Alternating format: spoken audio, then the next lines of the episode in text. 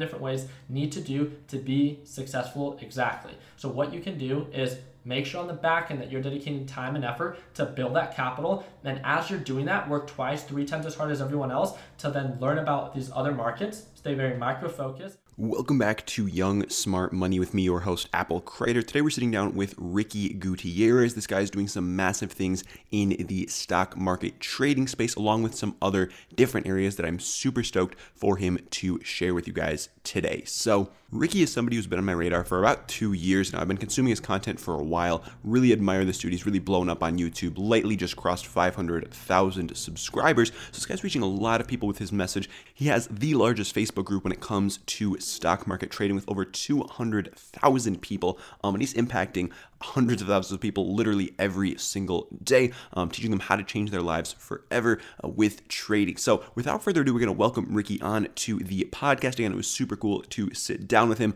um, get to know this dude a lot better. So, I'm super stoked to allow him to share his story with you guys the work ethic, the determination, and the exact step by step blueprint that took him from where he was um, only about a few years ago to where he's at now, the team that he has built, and the amazing, amazing things that he is currently working on. So, without further ado, let's welcome Ricky Gutierrez on to Young Smart Money, wherever you're at. If you're commuting to work, if you're at the gym, I want you guys to sit back, relax, plug in, and enjoy this episode of the podcast.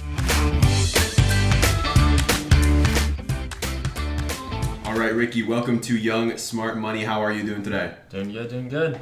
It's a pleasure to have you here. So, Ricky, in the intro to this episode, our listeners got to hear a little bit about you, what you're currently working on. Um, but for those of them that aren't as familiar with you, what you're currently doing, give us like a 60 to 90 second intro as to uh, what Ricky Gutierrez is up to right now. So I'm mainly known for trading the stock market. We run the largest YouTube channel and the largest private Facebook group for those who trade in the stock market. Uh, now we're trying to establish more like um, in-person kind of experiences. So one of the things that me and my team are working on this year is working on a TechBud Solutions headquarters, meaning that we're going to offer a free location for people to be able to come in, dock up their computers, and surround themselves with other motivated traders within the area.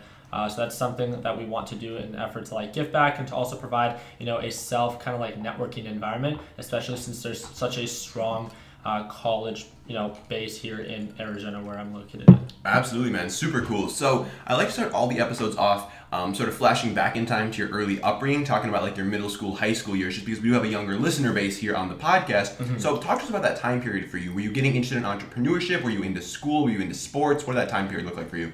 So uh, I was only into sports because like my parents made me play baseball and stuff like sure. that. So I wasn't ever a huge sports person. Uh, one of the things that I did uh, really well in is uh, well I used to skateboard. So that's okay. something that not a lot of people know about my uh, not not. That's something that not a lot of people know of me. Um, that's not something that a lot of people know about me. I don't know if this is like. I got an editor. Don't okay. worry about it. um, uh, but yeah, I skateboarded for like four to five years, and that was actually pretty decent. Um, but while I was doing that, I was always someone that was like very um, just obsessed about the idea of being able to like make money off of like either a service or a product that you can buy and resell. Uh, so I remember at a very early age, um, my brother opened up a dealership, and I would go and you know sell like Gatorades that I would buy at Costco, kind of like everyone else. I feel like everyone as they grew up, if you're um, you know even in the smallest form an entrepreneur, like you know selling lemonade and stuff like that, like being able to make something or buy something and then uh, in bulk and be able to sell it for a lower price. When I really started to see this kick off was when I was around like 13 or 14. I started kind of like my first so-called company. Um, I made little fingerboards, which are like little tech decks. Yeah. Um, I would make them. Um, I saw people doing them online. Uh, started to sell them online, uh, made a couple videos on YouTube about it, and build a small following. I just saw that there's a huge kind of just like outlier from uh, those that were selling those like quality fingerboards were yeah. like forty to fifty dollars for the deck. Wow! And I try to offer it for ten to fifteen dollars, so a much more affordable um, option. And it was picking up some traction, but um, over time, uh, I started seeing that um, the, the the thing that I was doing like also was like buying and selling stuff online, uh, and I grew a huge passion for like learning how to trade. Uh, hmm. But uh, trading the stock market didn't actually pick up just because there was a huge learning curve of me trying to learn from my uh, by myself. Yeah. But one of the things that I think that um, if there's anything that I can like congratulate or pat myself in the back on is not that I'm any smarter or any better than anybody else, uh, but I'm very consistent and I'm very self-driven. So I just knew that you know there was a way to make money off of any market, right? Like crypto, like regardless of what the market is. Um, I, am a true believer that someone's making money in it, right? It's just figuring out how to do it.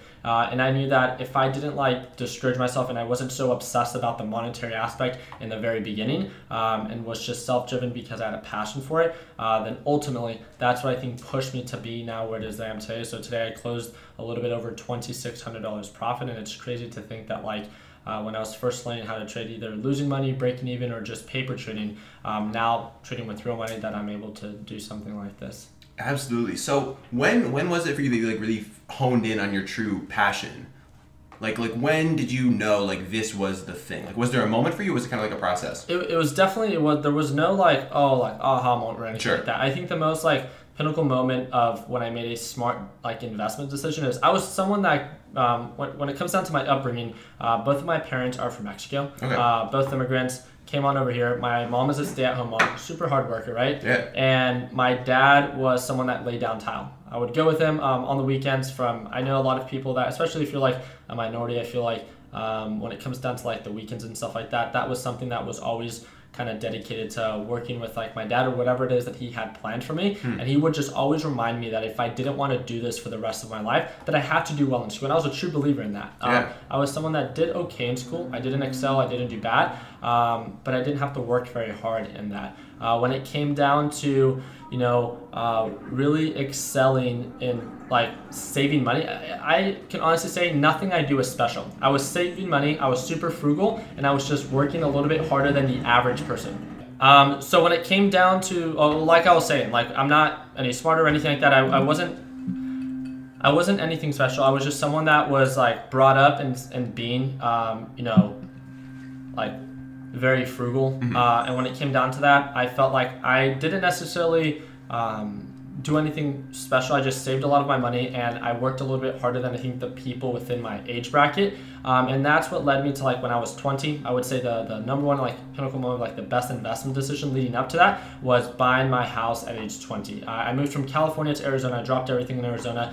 Uh, I dropped everything in California, uh, moved on out here, didn't have a job, got a job within three days of moving here. I was going to the ASU Polytechnic campus, um, and then um, kind of just everything my, my whole thing again of being like self-driven being consistent regardless if i was you know told no multiple times i was just someone that i knew the value i could provide i knew that i had a strong work ethic um, and that i knew i could be of service to someone um, and I got a job for a telecommunications store. So for those that are aware, um, if you work for any company like T-Mobile, Sprint, Verizon, or anything like that, especially in a sales-based, commission-based job, mm. uh, part-time, uh, originally for uh, full-time, I was able to bring in like a little bit over sixty thousand dollars a year. So for someone that's twenty that didn't really have any expenses when living at home, um, it was a huge amount of income because I saved all my money, and then on top of that, I was able to implement and then utilize all those funds to you know investing in cars or investing on like reselling things online or when it comes down to like trading in the stock market.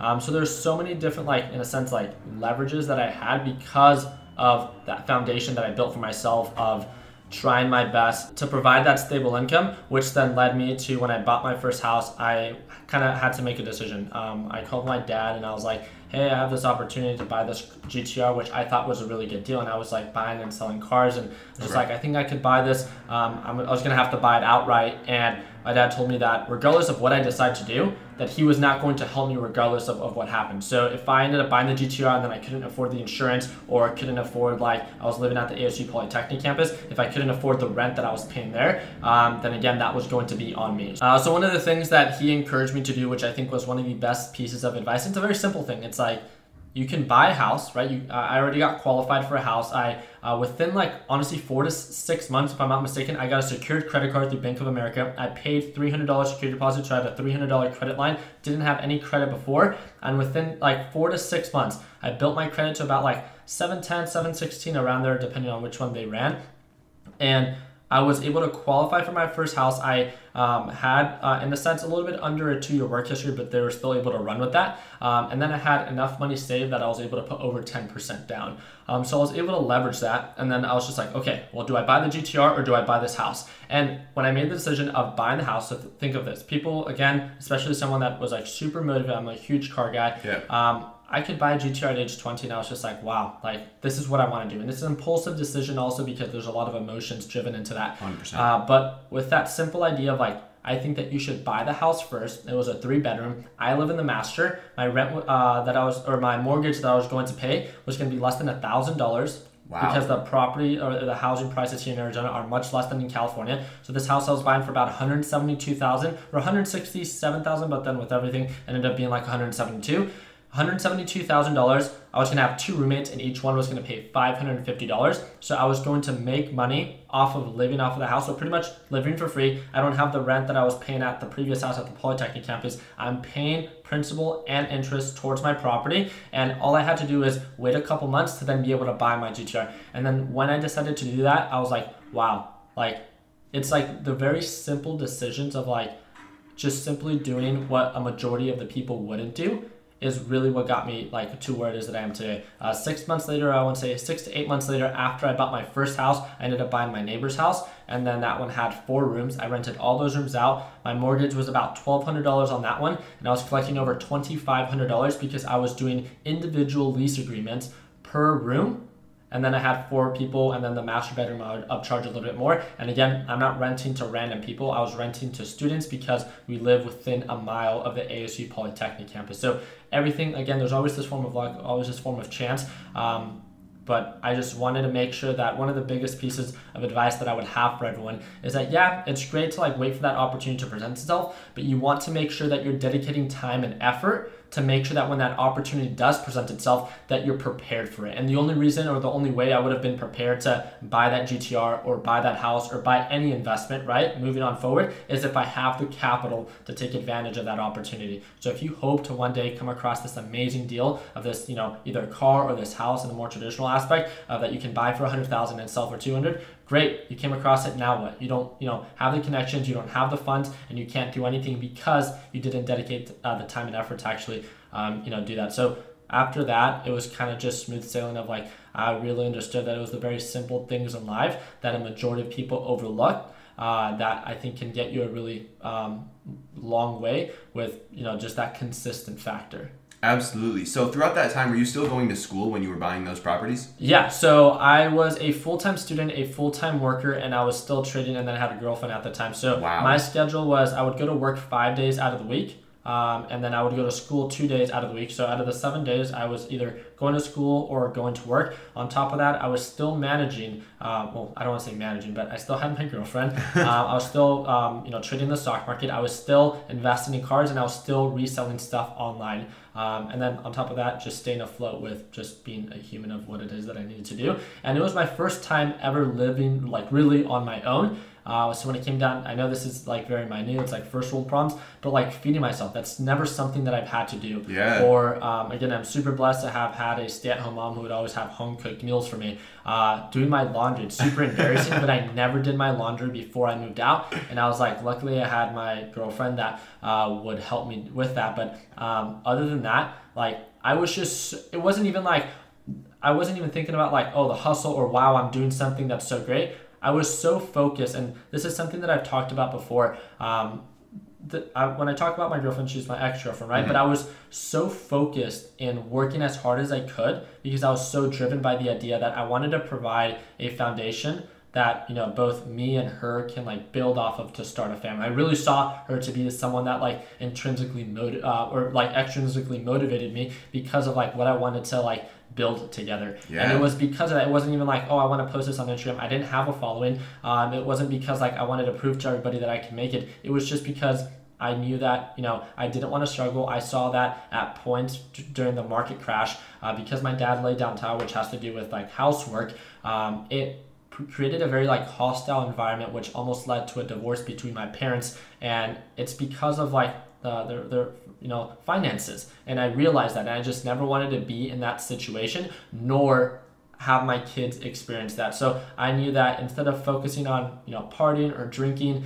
um, I was just so focused on going to school, which is what I felt like I needed to do, um, going to work, and then working again a little harder than everyone else to make sure that I not only stay afloat, uh, but I'm doing different things to stay uh, proactive with my investments. Yeah, so clearly most college students aren't doing all the things that you were doing. So how were you able to like balance your focus, time, energy, attention between all these different like obligations that you had going on? So I, I was someone that did very well. So I was one of the top sales reps um, within. I was working for Verizon at the time, and I got one of the awards for being uh, third in the company uh, for overall Verizon. Wow. And um, I was I was just really good with sales in that aspect. When it comes down to school, I can honestly say I was not an excellent student, but I was always staying afloat. So when it came down to like needing to do my homework and you know needing to attend class, I would go and do it. Uh, there was no excuses. Um, and one of the areas that I lacked in was you know being a good boyfriend. Mm-hmm. Um, I definitely when it came down to dedicating the proper time or effort or overall empathy, definitely wasn't there, which led to us eventually breaking up. But ultimately, I just saw what it is that I was building for myself after uploading a couple videos on YouTube. I saw where uh, the people that began to follow me saw value. I uploaded a video about me buying my first house at age 20. No one cared. I bought my uh, GTR at age 21. No one really cared. Um, and then when I uploaded a couple videos about like my biggest day at the time, which was a little bit over $100 profit, everyone just was so intrigued by that. And it wasn't that I was doing anything special. It wasn't that I was just like, I feel like the most common question I get um, on Instagram when it comes down to growing a following is like, what can I do to grow a following? It wasn't, that was never my focus. Uh, when I made $150 off of YouTube and I was in a month revenue, I was just like, holy moly, like it, they're paying me to make these videos, which I enjoy to make so much. Um, and it just came down to the idea that I made videos about things that I saw value in or obstacles that I encountered or just experiences. So when it comes down to like building this facility or we have a software company which we're now developing software to make trading a little bit easier. I'm not doing anything based off of like what other people want me to do. I'm simply providing solutions based off my experience and my knowledge of what i wish either would have been in place when i first got started or what i want to use as of now and just creating those series of resources and making them available to everybody. So i think that's something that when you see someone and again i'm not comparing myself in any form to these people uh, but when it comes down down to like Elon Musk or like Amazon or anything like that. I think, uh, well, at least uh, Elon, when it comes down to like uh, Tesla and when he had like Solar City, right? Uh, or when uh, he has his, uh, what is it? It's not called Blue Origin, it's SpaceX. His is SpaceX. Um, he's simply pursuing a series of markets and niches and trying to provide solutions in areas that he's intrigued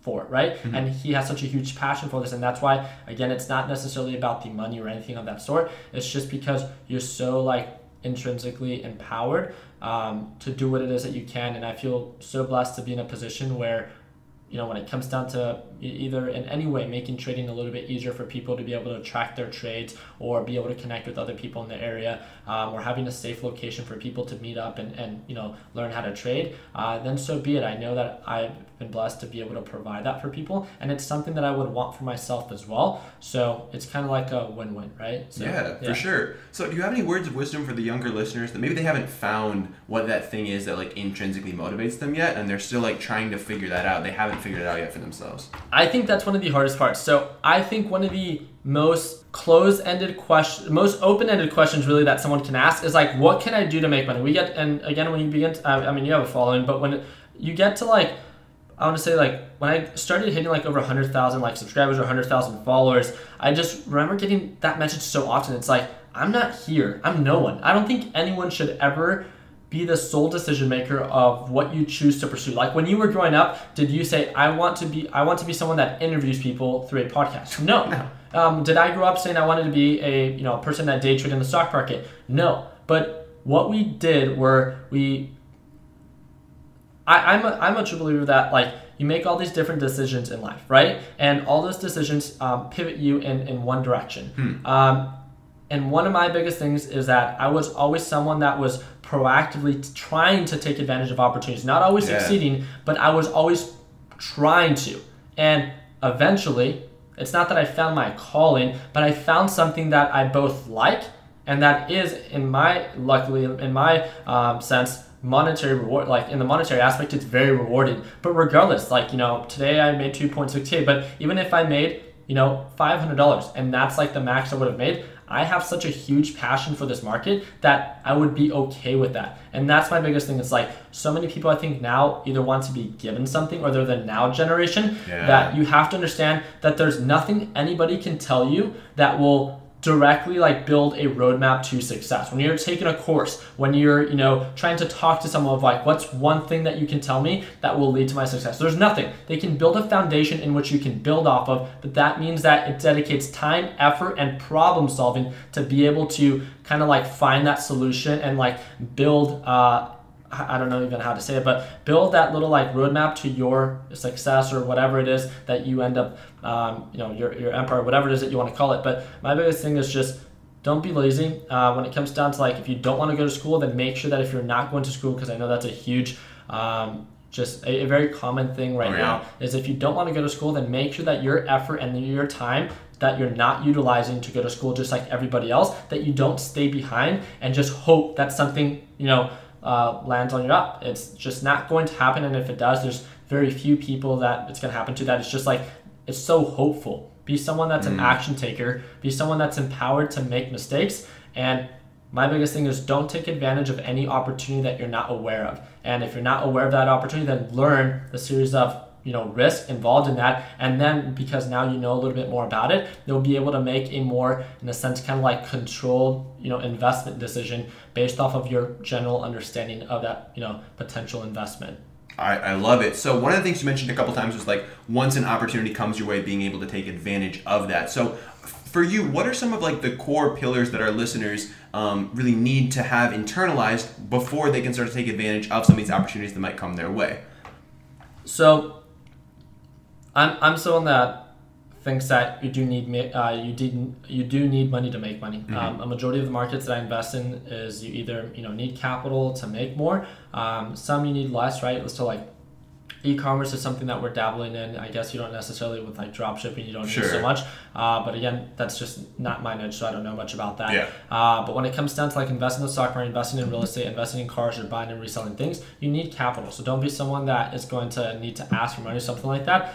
Um, I'm a true believer in also buying and reselling things. So it, everything from I used to buy and resell iPhones, I used to buy and resell laptops, I used to buy and resell headphones, um, anything to build capital. If you don't have money, don't make excuses. Stop crying about it. Make it happen. You need money. And then once you, um, this is one thing that we talk about uh, for those that are like part of our flipping wheels group, which is like investing in cars, mm-hmm. is you can work pretty much all summer, especially at a part-time job to hopefully make two to three thousand dollars. But when it comes down to learning how to buy and resell something, um, you can buy a car for three thousand dollars, which then you can sell for four thousand or five thousand because you either understand that market, you know how to negotiate, and it's so mind-boggling that it literally took you. Um, a perfect example is like Weston. Weston's brother worked I think like a month and a half to save a thousand dollars to save because everyone has expenses and again yeah. that's something that we all have to understand. Saved one thousand dollars, I think it was like eight hundred, and Weston assisted him in buying a Ford Ranger, which then he bought for 800, didn't do any work to it. I think he just cleaned it up and then sold it for 1600 or 1500, something around that. Almost double his profit, right? And it was within a week. And oh. it's just, again, it, it's not, you know how they say, like, you know, work smart, not hard. Um, I would say, why not both? Um, if you can work hard in the very beginning to build up that capital, just make sure that when you identify a market in which that you can buy and resell, I think like in the meanwhile, as you're learning, you know, right now there's a lot of glorified markets as in like e-commerce. I feel like that's very glorified. Yeah. Investing in the stock market when it comes down to like Amazon FBA, regardless of what it is, everything is going to take time to learn how to do consistently and successfully. There's not going to be one perfect. No, there's no course out there. There's nothing that will show you exactly what it is that you specifically, because we're all wired in different ways, need to do to be successful exactly. So, what you can do is make sure on the back end that you're dedicating time and effort to build that capital. And as you're doing that, work twice, three times as hard as everyone else to then learn about these other markets. Stay very micro focused. Understand that it's going to take time, but because you're working so hard over here in building that capital and making that money, that when it comes down to learning, you're not gonna be someone that's gonna like make a like in a sense like an emotional or irrational investment decision because you're it's a make it or break it moment. I feel like unfortunately those that don't or aren't doing so well right now is either because they're financially unstable and it's kind of a make it or break it, but you tend to see people that are a little bit more well off having much more relaxed approach and it's that much more relaxed approach that I think allows people to think a little bit more clearly and at ease, mm-hmm. which then when it comes down to business and investments, um, it's just again, that's that's a huge factor, and unfortunately, um, as long as you're aware of that, that's something that the people that have less money um, is against them. Uh, as long as you're aware of it, then understand that, control that variable, and just make sure whenever it comes down to approaching anything that you control the variable of like everyone needs a st- stable income. Once you build that, find a market in which you want to learn about and just don't give up at it. And then eventually, again, once you learn about it, once you create the system that works for you and specifically for you, then you can utilize the capital that you've built for yourself and again, take advantage of that opportunity. Mm, absolutely. That was ridiculously valuable, Ricky. And like, if you guys didn't catch that, literally rewind the podcast like five minutes and listen back to that last bit because you just gave like a step by step blueprint for how our listeners can begin to like go after something they're passionate about and really like start to get themselves ready for when that opportunity does arise. Mm-hmm. So now I want to talk specifically about invest or not investing, trading rather, um, and how you first got introduced to the world of stock trading. Yeah. So um, I watched the Fast and Furious movies. I wanted to buy a GTR. Okay. So I was just like everybody else. I'm sure we've all googled it, like how to make money online, right? Yeah. Um, it was something that like everyone at that time when I was growing up, uh, around like uh, 12 to 14, I was you know just becoming more aware of. And there's this like article of this kid that by the time he graduated high school, he's made over a million dollars by trading these like penny stocks, just like everybody else. Um, and it's something that I know a lot of people become, um, you know, are just aware of. Is I tried to approach like the smaller cap stocks because I didn't have as much money saved. So based off like I was sold on kind of the the high risk, high reward. Mm. I didn't do very well, uh, but again, I was doing well in other areas okay. that I never gave up. I for those that either say that Amazon FBA you can't make money, or for the stock market you can't make money, uh, or you can't beat the market, or you know when it comes down to crypto, again, I'm a true believer that you can make money in every in every single market. So I just understood that there was some form of like understanding of the market or a different approach that I did not know yet. I just mm wanted to make sure that I didn't give up. Um, and over time, slowly but surely, I just, it wasn't like every single day, but it was consistently that I never gave up on it. I would always try to uh, learn more, read forums. I never enrolled in a course or anything like that. I think that's why it took me so long uh, to become a little bit more consistent. But then once I started to break even, I, I after lost uh, $3,500, I started paper trading, which is simulation trading, which I would encourage everyone to do. Mm. It's free, doesn't cost you anything. Uh, so you guys can Google it, YouTube it. I actually have the most popular video on YouTube about paper trading, and it provides the platform. It provides everything in which that you know you need to get started and all it does is you trade all the stocks that we do but it's not real money. So it allows you to practice everything that you learn. So until you prove to yourself that you can consistently grow that account, you have the confidence and experience then you can make the fluid transition from fake money to real money. Um, and on the back end, while you're learning how, then guess what? You can buy and resell things and make money that way. Uh, but ultimately, that's kind of what I was doing. I mean, the, the example of buying and reselling things and having a normal job and being a student, um, I was doing all while I was still learning how to trade. So then again, when that opportunity presents itself of the experience, the knowledge, and the consistent aspect of it, um, I then utilized my funds, and then now we're kind of here. Solid. So real quick on paper trading, one critique that I've heard from a few people on like why they don't support paper trading is that they say that like when you don't have any skin in the game, you're not like emotionally attached to it. So what do you think about that? I knew, and that's the most common. Um, yeah. Kind of just like um, just remark about paper trading, and I and I agree. There's there's no.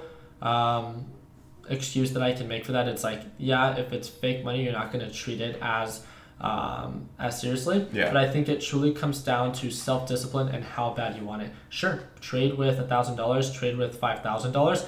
Um, and if you're someone that learns a little bit better that way, then great. I'm not here to tell you what to do.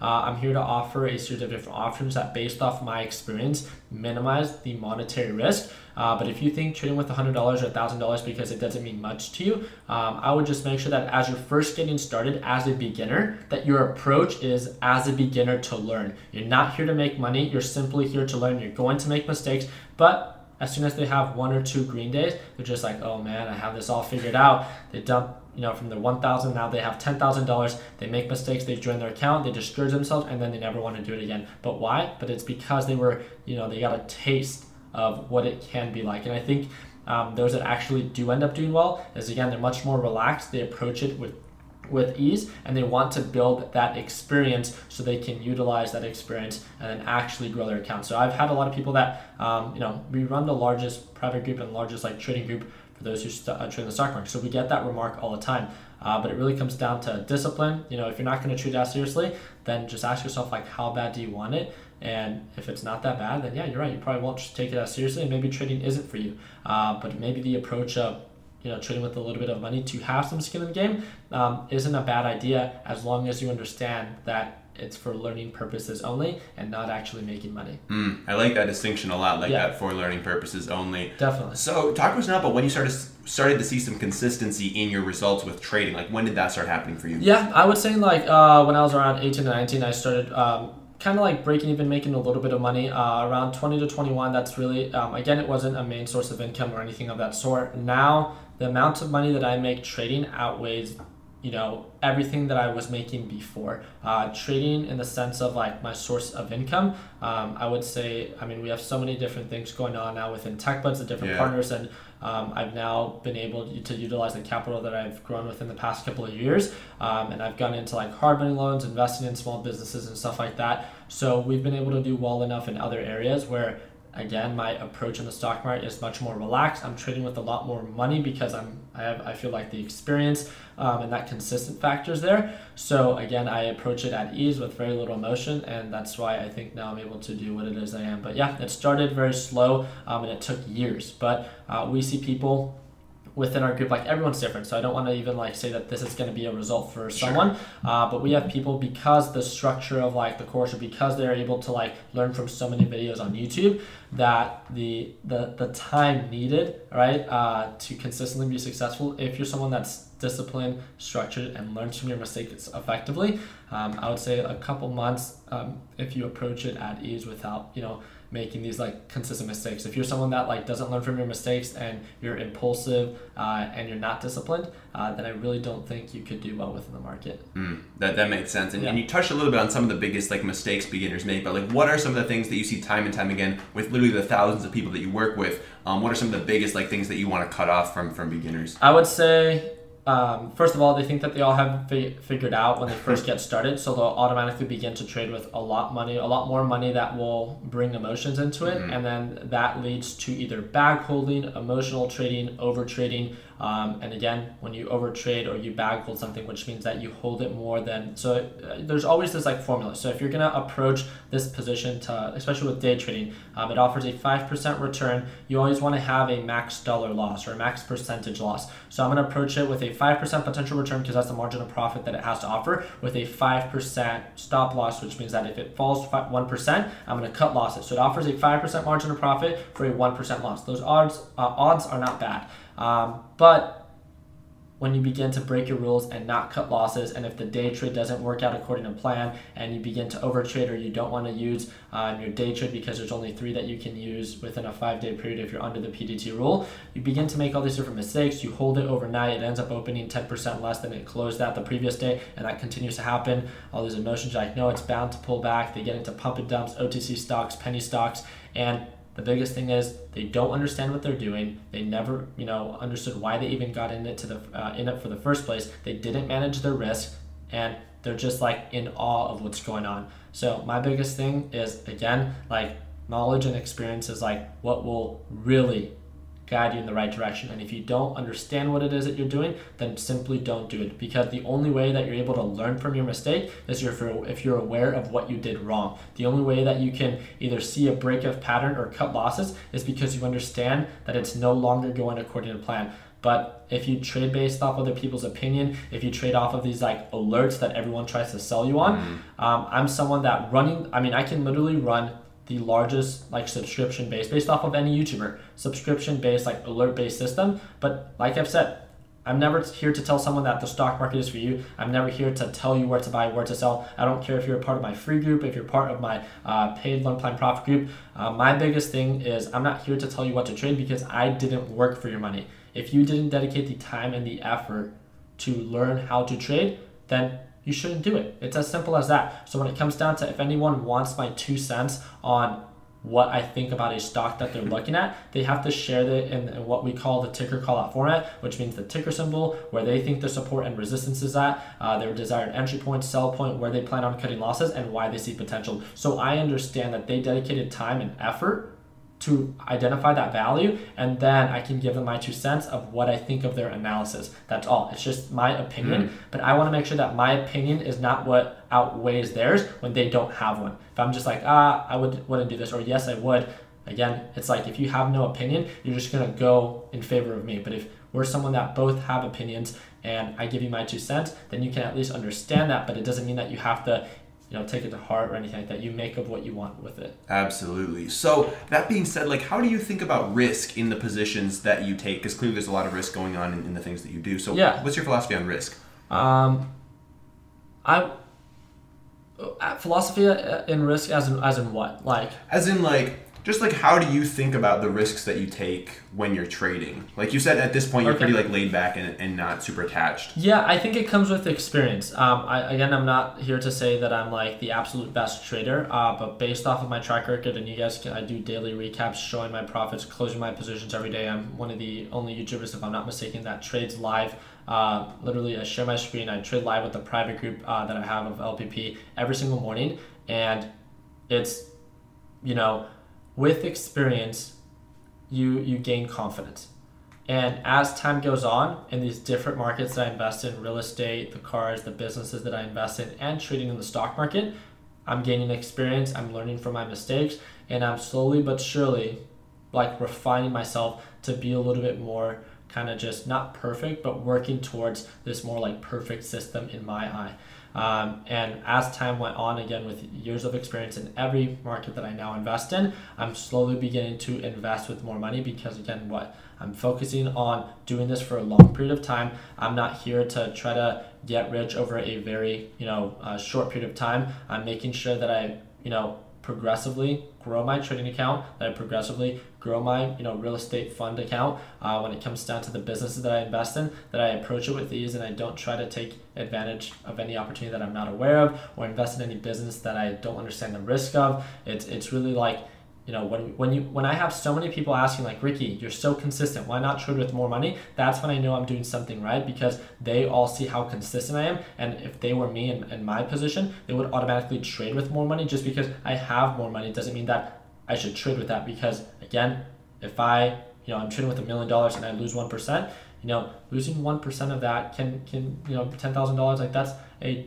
decent you know chunk of change where emotionally I might not be there just yet. So as time goes on, as I see people like um, just bring up the concern of like Ricky, you should trade more um, or trade with more money. I'm just like, hey, like I'm going at my own pace. I'm not here to prove myself to anybody. I'm here to do what it is that I do on a consistent basis and share my experience. There's nothing special about that. I think if so many people become so much more focused on themselves and less about what other people are doing or trading or investing in, um, it's great to learn from other people's and other people's mistake, but don't ever let anybody tell you what you should do. Um, and the only way that I think that you can do well and understand what it is that you do um, is that if you have in the smallest form an understanding of the opportunity that you're about to take advantage of. Absolutely. So, do you have any tips for younger listeners who, who want to like distance their emotions from their trading? Like, do you have any strategies that they could use to like start putting that divide in there? Because I know that's a big issue for a lot of people who are just starting off. Yeah. Well, I think I think emotions when it comes down to trading uh, comes with the monetary aspect. So yeah. I think uh, ultimately you should not be trading with anything that you're not, and this is a very common phrase, that you're not comfortable losing completely, uh, but that's very overset. So what I would do is I really would encourage everyone to paper trade. Mm-hmm. Try to understand and dedicate time to understand the different indicators, the different patterns, and, and how that works. After you kind of have a better understanding of that, I would then move on to like, okay, maybe trading with $10 or $100 with like a uh, free trading platform that doesn't charge you commission. There's like Webull or Robinhood, mm-hmm. uh, whatever your approach is, just to again see and test the waters with real money and see. Because again, some people might react very well with their emotions and like, oh, I don't care about this money, so I'm only going to focus on you know the pattern, the value, only take advantage of opportunities that the risk is worth it. But others are going to be like, oh no, I have ten dollars. Holy crap, it's not going according to plan. Uh, I have to cut losses here, or no, I'm going to bag hold, and you'll be able to see like, wow, taking a step back, and if that was someone else, what would you have told them? Hmm. You bag held, you know, you cut losses too quick, you became too emotional, or wow, no, you actually did a really good job sticking to your plan. So I would almost approach the market, and when it comes down to like, you know, trying to manage that emotional aspect, after you, you know, practice and either if it's paper trading or with a very small um, account, if it were to be if it was someone else and you were to see exactly what you did what tips or areas of improvement would you encourage them to do? Because at that time uh, when it comes down to like taking advantage of that opportunity you should already uh, already have a general understanding of what is it you're doing. And if you don't then get it goes back to dedicating more time to, to learn about the stock market and, and, and what different factors you know drive the price up and down. Yeah i like that a lot. And like taking that separate vantage point of, of like not being in your own head but like taking a step back and be like okay like what would i have done? Yeah. Or, like what would i advise this person to do? I think that's really really huge um, so ricky one other thing that i want to touch on before we wrap up the interview is um, your, your role on social media because you said that you started putting out videos really just because it was what you were passionate about stuff that you wish you would have learned so what do you think has been like the differentiator that's made you so successful in growing like the largest Facebook group, um, one of the largest YouTube channels for people in the trading space? Um, again, it, it goes back, I think, to like my foundation, and this is something that I believe in um, that that will help out a lot of people. Um, I was someone that was instilled with. Um, I think a really good work ethic because mm-hmm. of like my dad and what he uh, tried to instill in me, and um, I was someone that was very consistent and and uh, very self driven, and all just with those again. I think it's the very simple things in life that can get you very far. And it's actually an Instagram post that I did like a, a couple days ago. I think it might have been yesterday. And it's like small progress every day can lead to big results. And there's nothing ever big. I mean, there's always like sometimes I do get lucky and I, I might get shouted out um, on certain pages and stuff like that. But you can never really control that. And of course, when that opportunity presents itself, go for it. Mm-hmm. But I'm not going to hope for that, right? So what am I going to do? posting videos every single day, providing value for those that follow me, um, and making videos that I wish would have been, you know, um, present or available uh, when I first got started. So it wasn't anything special, but I made sure that I posted not once but twice every single day. Um, I wanted to be anytime that you know anybody searches anything about TD Ameritrade, Robinhood, or the stock market, that I would be you know the face of something within the first page. And how do I do that? I just dedicate my time and my effort to that and I have an amazing team that was able to like you know uphold and carry a series of responsibilities that allowed me to focus more on you know what I did well, which was like you know either making videos and trading, and then being able to mix the two. I just yeah, nothing special. I just made sure that I continuously uploaded videos on YouTube and provided value for those that saw value in me, and that's all. Consistent factor. I was self-driven, um, you know, and yeah, I can't I can't say like there's not there's absolutely nothing special about me. It's just being self-driven, consistent, and that discipline factor. It's it's like asking what can lead for someone to do well. I, I'm not sure, and I don't quote me necessarily on this, but I'd say like uh, more than 50% of people within America are in debt. And how do you become in debt? You spend more than what you make. Are you really telling me that like if I just do what it is that I'm told and I don't not not don't get a credit card, but it's like don't spend more money than you make with that simple idea, right? With that simple idea, you're already better off than 50% of the people within this country. And it's I, again the very simple like what did they all do wrong? It's not that again there's always different situations mm-hmm. and circumstances like with like health and I, yeah, that's that's just different that's very unfortunate. But when it comes down to the general public and and general uh, kind of like scenarios, all you have to do is the very simple things in life to on a consistent like manner to I think slowly but surely get you kind of like ahead of the curve or whatever it is that you want to call it. But um, I would say that there's nothing special that I've done. I've just been very consistent in any area that I've ever wanted to pursue, and I'm not the best, but um, I'm just usually just a little bit better, and uh, that's helped out. Absolutely. And just like finding that core thing, like for you, it was making YouTube videos. Like you recognize, like, this is the core thing that I'm doing that's providing value to people. And you just double down on that. Yeah. And a lot of people are just bouncing around between like eight different things. They've got like three Shopify stores, like two Amazon FBA products, and like they're doing all these different things when, when you really just got to focus in on like one thing. And that's when you can really start to see some results. B- building that big piece of pie, right? To build that foundation in which then you can later diversify. So again, I don't like to limit people, and just because I decided to focus on one niche, then mm-hmm. so be it. But I do also believe in that where I have people message me that, hey, I'm learning how to, you know, trade Forex. I've invested in crypto. I have a couple Shopify stores. I'm trying to think about investing in the stock market. I'm like, dude, you're all over the place. You're giving me anxiety just telling me that. Um, so it's kind of just like, again, I'm not here to tell anybody that you should just focus on one niche, but one thing that has helped me out is, you know, I can juggle a different, a couple things. Clearly, yeah. But it's I first gain experience and knowledge of that, and then once I build this kind of structure and system within that, then I can move on to the next one, and then the next one, and then the next one. But um, you have to have that big piece of pie. Absolutely. So, Ricky, I have some questions that I'd like to ask all of my guests before we do wrap up the show. Are you feeling ready for those? Let's do it. Let's do it. The first of which is um, what is something that genuinely has you excited right now? This could be in your business, in, in the world of trading, but like what's something that genuinely has you fired up? So I'd say three things. Um, the software that we're developing, I'm really excited for that. So we have an application uh, and software company that we're working on. So we just got approved on the App Store. We're working on this application that we're um, getting ready to launch. We're just waiting for our developer to finalize everything. So that's going to be, I think, a very big um, just like uh, value and resource that we're going to be able to provide not just for our following but i think for anybody that wants to get started that wants more structure with their trading uh, the in-person location so the techbuds hq um, I think that's going to be big for us. It's going to give a fun and safe environment for people within the area to either be able to fly in or also just the people within the area uh, to visit and either meet me and the team. We all plan on being there and I want to make it accessible to everyone, so it's most likely going to be free. Um, and then actually, and we're also opening a dealership just because we have so many cars that we spend so much money money in dealer fees that I'm just going to buy a facility um, or a warehouse and just establish a dealership, which, you know, the, the partners that we have for flipping wheels like Caleb and Weston are super excited about that. They're huge car guys and super passionate about what it is that they do. And we're really excited to do on consignment sales for those within the area. And I really do think that because of our uh, following and because of like the business structure that we have um, set up, uh, that we're going to be able to reach a very large audience due to, again, we're not anything special, but how we have everything structured, I think it will allow us to effectively uh, be able to provide value not only for our customers, but also people that want to work with us to be able to effectively and efficiently uh, sell cars. And then uh, one of the last things would be, um, shit. Oh, was that it? I guess I don't have a lot to look forward to.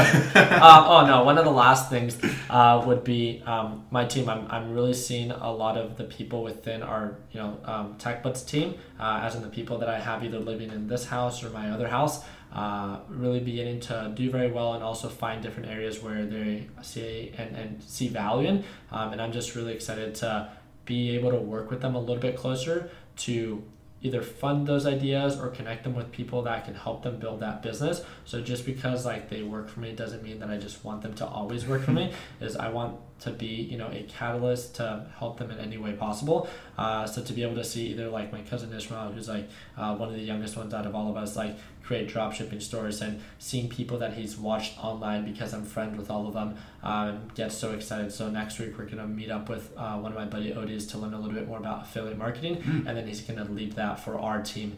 Um, and again, a huge area where we're really excited about. Um, Michael's been getting um, you know a lot of attention because of the videos that he's been creating for like the content and the editing, um, and you know working on potentially opening up a media company so that he can do um, or be an independent contractor for other either YouTubers and provide like you know and have his own little stream of income there. So I think the beautiful thing about the team that we've been able to build is like it's not just like oh I want to do well and that's it. It's you know we want to empower everyone to uh, not feel like restricted and um, assist them in any way that we can so they can flourish in you know media or affiliate marketing or Amazon or Shopify and stuff like that. So seeing everyone do well is just really exciting. Just like the people that um, you know we have within tech, TechBuds at Learn Plan Profit. That's super cool. When yeah. did you decide to bring your team into like one physical location? Um, dude, it just randomly happened. Like it just like I, I bought this house because it was a little bit bigger, so we have eight rooms total in this house, okay. but only me and three other guys live here. Um, uh, Harley's our real estate guy, so he helps me with all the you know real estate stuff on that.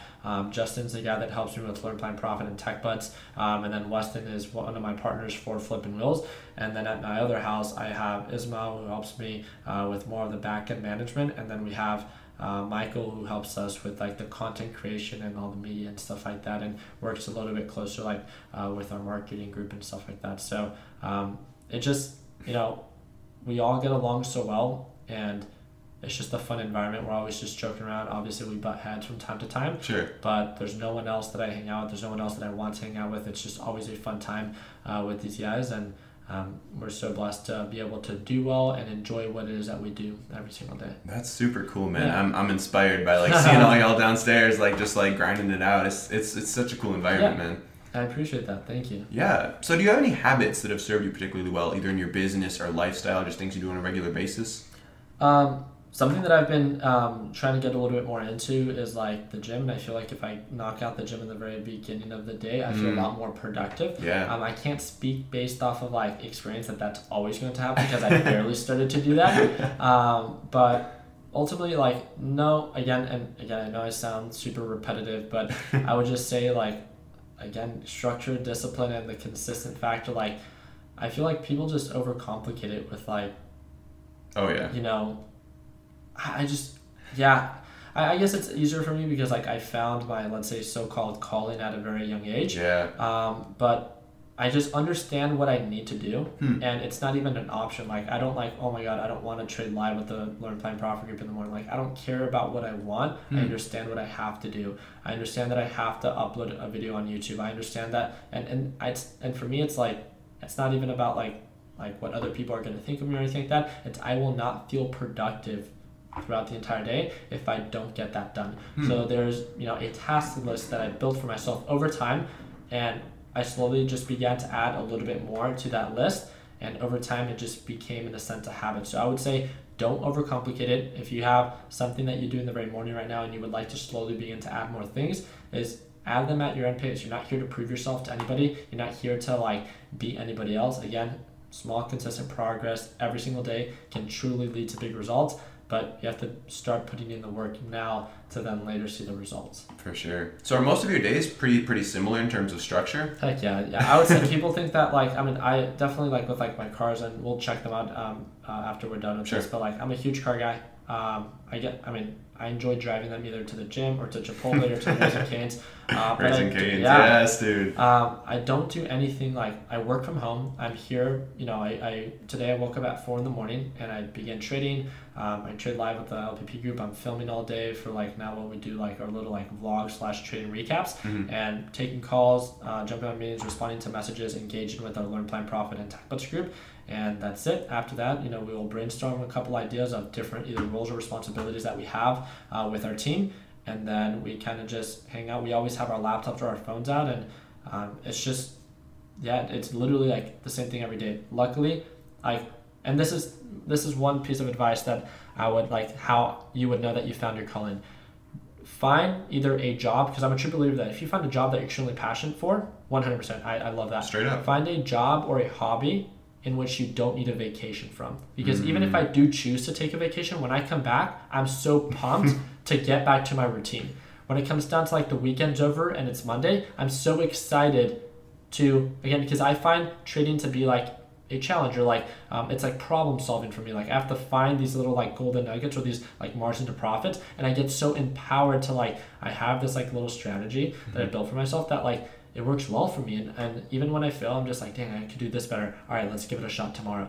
And it's just something that's like non-stop. And uh, again it comes down to the idea that i'm very self-driven and just very motivated to always to continue to get better. So find a job or a hobby in which you don't need a vacation from and regardless of the monetary aspect you'll truly enjoy life. I know people that hate what it is that they do and let's say they either make relatively about the same money as me or even more money but they're not fulfilled. Mm. I think that's much worse than if you're someone that does well for yourself if it's either under six figures or a little bit over six figures i would much rather have that fulfillment and that stability where you're doing well for yourself you're providing for your family and you enjoy what you do it's like what a beautiful life when i see people that you know um, well my ex-girlfriend let me use her as an example um, she, i thought she's an amazing person and she had such a huge passion for working with kids with special needs i think that's beautiful and Yeah. it does not pay well No. in any way. But she did not care. She would live in an apartment if she had to, um, and she was someone that was raised well. Live in an apartment, you know, for the rest of her life, re- regardless of what it is. Obviously, no, but uh, um, you know, regardless of the monetary aspect, she just got so much fulfillment doing her job, and I think that based off of like what I've seen and what I've been able to experience and firsthand me doing well, there are some points where you do get lonely, you feel like you're being used, or you're like, is this even worth it? But ultimately, then you go back to like kind of like your foundations, and you're just like, I'm so blessed to be in this position. I'm just gonna go back to what it is that I enjoy and love. And for me, it's trading. For you, it could be, you know, whatever it is that you make it to be. Just make sure that think about it that way. Uh, that you always are so excited to come back to do what it is that you know you love. So Straight up. Yeah. So I know you're putting out a ridiculous amount of content right now, like you mentioned earlier, like the video every single day, doing Yeah. the live streams. Um, is there any content that you're consuming right now, whether it be like books, audiobooks, podcasts, YouTube channels, or Dude, that that's a huge area of opportunity for me. Um, I never read a book about trading, not one. Wow. I don't read a lot of books. I wish that was something that I would um, improve on myself as time goes on. Um, but no, if I watch anything as of right now, there's there's videos that I'll watch to keep up to date with news, just because oh I invest in the stock market. Sure. Um, but other than that, we'll watch like for entertainment purposes, like me and the guys will watch something that we can just watch on the back end while we're working, Hmm.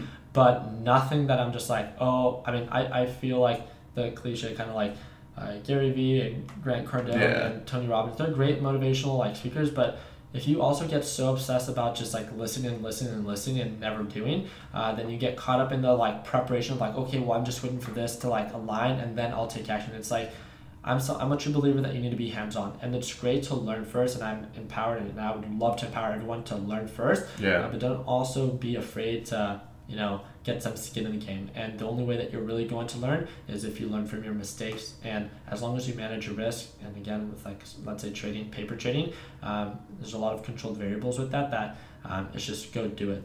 Straight up, straight up. So, last thing I want to ask you, um, actually, there's two more things, but one thing I want to ask you is, um, is there anything in your business that you do that you don't choose to scale? So, quick example of what I'm talking about here. Every single day, I'll go on my list of new Instagram followers for the last 24 hours and pick like five people randomly to just shoot a quick video message to, being like, "Hey, what's up? My name's Apple. Thank you for the follow. Um, if there's anything I can do for you, let me know. Have a wonderful day." Something Yeah. super simple like that. Um, it's not something that I bring of my VAs to just like send out to everyone. Yeah. Um, but I wanted to start like a one-on-one conversation. So is there anything for you that has that personal, like Ricky Gutierrez touch to it? Things that you don't choose to scale, um, or that you that you keep pretty personal? Things. Um, I feel like I would not. Um, I have a large following on YouTube, but I would not. And like Instagram's like decent. I have like 106 Sure. 108k now. Um, I respond to video messages all the time, um, or like I'll respond over video just because it's easier for me. Exactly. But is there anything that like I would not want to scale? I mean, I keep my private investments well private. Like if I'm investing into a business that isn't for social media or anything like that, I will not talk about it. Uh, nor do I care anybody to know about how much I make off of that. And that's really uh, where in the past like six months I've been able to make a decent amount of money. Uh, but it's not something that I care to share because I don't want other people to know the businesses that I'm investing in. Sure. And those private businesses also don't care to have that spotlight.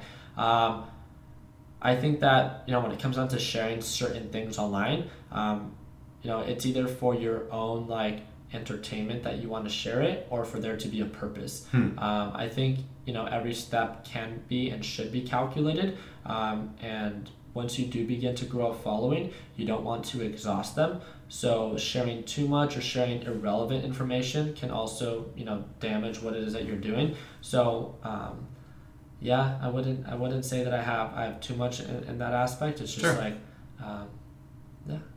straight up, straight up. All right, Ricky. Well, where can our listeners go if they've been enjoying the massive amounts of value you've been dropping? Where can they follow up with you? Learn more about Tech Buds. Learn more about investing, trading, in the stock market, all that good stuff. Yeah, so I would say the first resource would be YouTube. Um, I have over 1,300 free videos on YouTube Wow. in which that you know they can learn from for free if they see value in my trading style. With mainly investing in the stock market, some real estate stuff, and some investing in cars.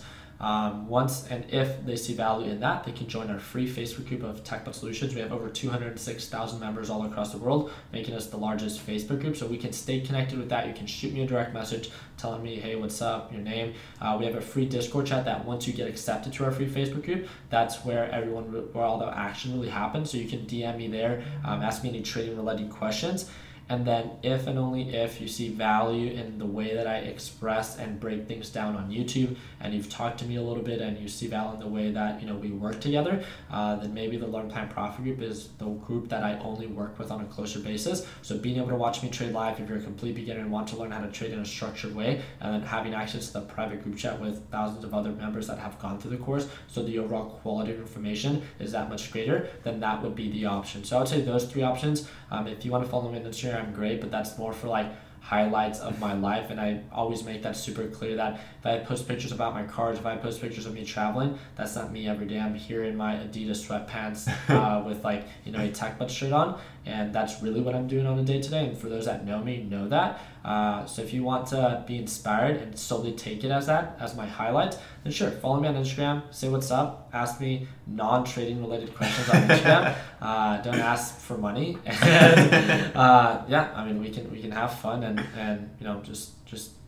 kind of hang out Straight up. All right, Ricky, uh, you've been dropping so much value, man. I'm super appreciative of, of, of your time and, and hopping on the show. Do you have any last um, closing thoughts, words of wisdom, or anything you want to close out the show with here today? I think the biggest thing, um, and again, I talked about it with the consistency aspect, right? Consistency and discipline um, is moving forward. Like even after listening to me, regardless about the stock market or not, is if there's anything that you can do today, even in the smallest form, that will move you one step forward from where you were yesterday, then do it. And with that slow like domino effect as time goes on, that one action that you made today of you know watching that one YouTube video about investing in the stock market or joining that free Facebook group can be one of the sole best decisions that you can make in your life that can one day maybe then pivot you to investing in crypto. Again, I'm not saying that again stock market yeah. is for you, but because of that one action, it can then eventually due to the domino effect and how you know you begin to pivot of not giving up on consistent aspect with structure and discipline and consistency